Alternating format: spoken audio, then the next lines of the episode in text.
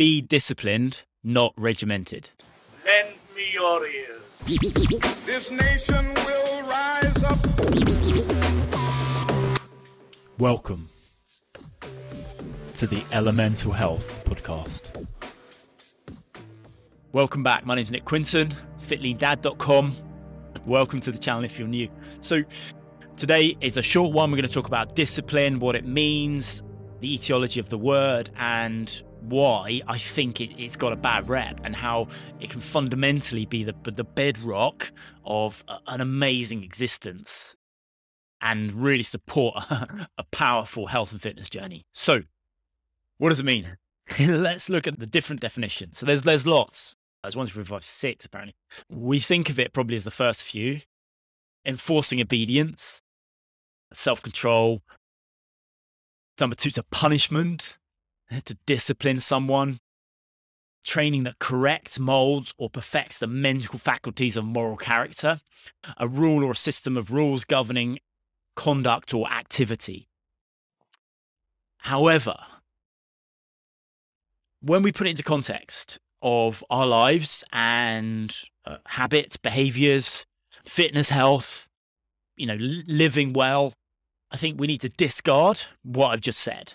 So we need to get out of our heads this notion that discipline has a, a negative connotation and, and that, you know, the words like obedience and self-control and punishment correct molds, all the things that we think, oh, that doesn't sound like fun. That doesn't sound like something I want to I want to do or, or be involved in. to be to be honest, I want you to get rid of those and think about this fourth definition, which is a field of study. That I think is where the power of the word discipline lies.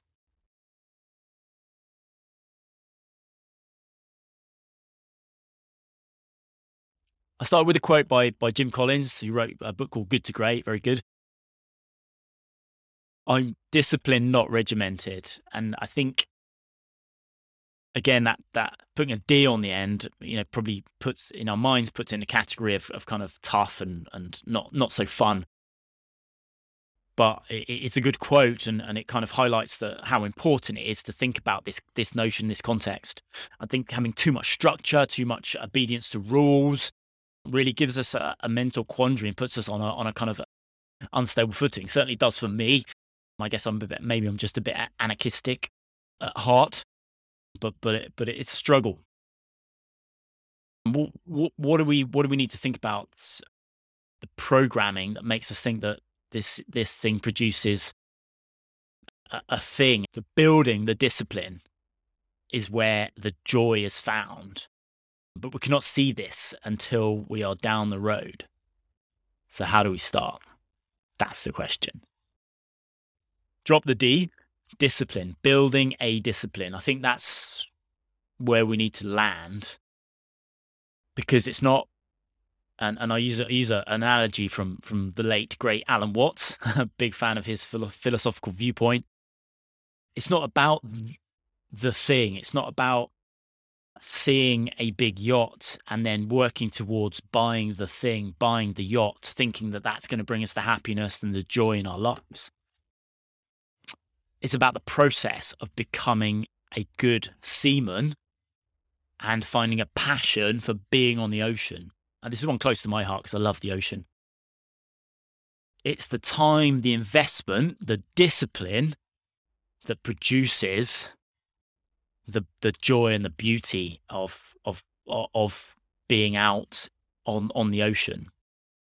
However, culture, brain, whatever you want to call it, we we've engineered this situation where we we we think it's the thing, we think it's owning the thing, the status of of having that that will will bring us bring us the thing we're looking for, and fundamentally, it isn't the case.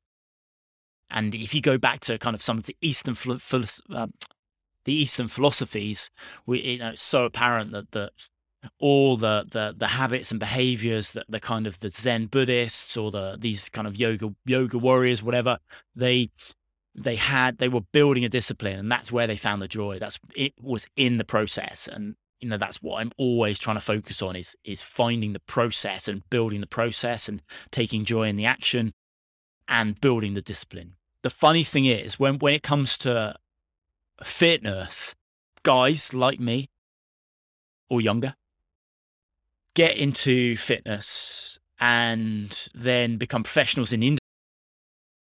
And it, it sometimes become makes it really hard to coach because you've had success, success, success. You've got the body, you've got six pack abs, you've got the body fat percentage of, of, of something very lean, and you think you're disciplined. You think you've built a discipline of doing the things, and, and you have. You've built a discipline, but you're not necessarily disciplined.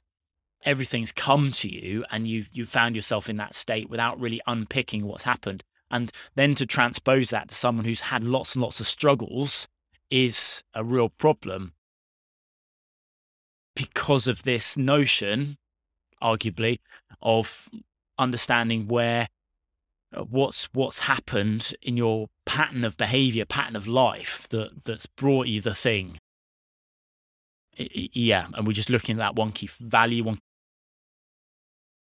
as opposed to the hours and hours that you've built, the process that you've gone through to to to find find the joy, find the find the vision, find the find the dream, and, and find yourself in, in a good state of health in, in terms of your health and fitness.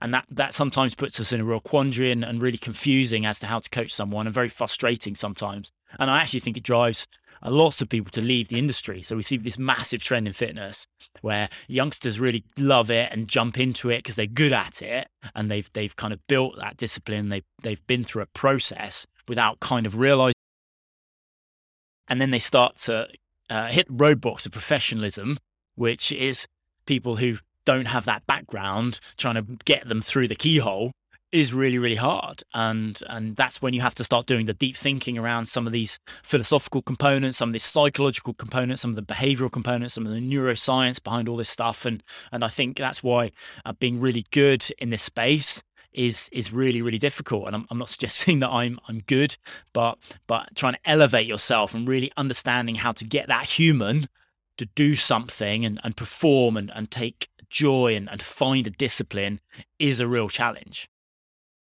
So much so that people disappear and and go and sell cars. I don't know what do something else. Yeah. That's what I've got for you discipline make it a power word, a positive thing, and find joy in the process. That's what it's about. Subscribe, like, leave a comment, leave a review. All helps uh, me to get my message out, the wor- out in the world. And uh, thank you for listening. Uh, thank you for listening to me document what's going on and, and how I'm trying to help people. And any feedback is is really really valuable. Cheers. Get supercharged. I forgot to say that again. Get supercharged. Kubulamba, Giama, Mama, eh.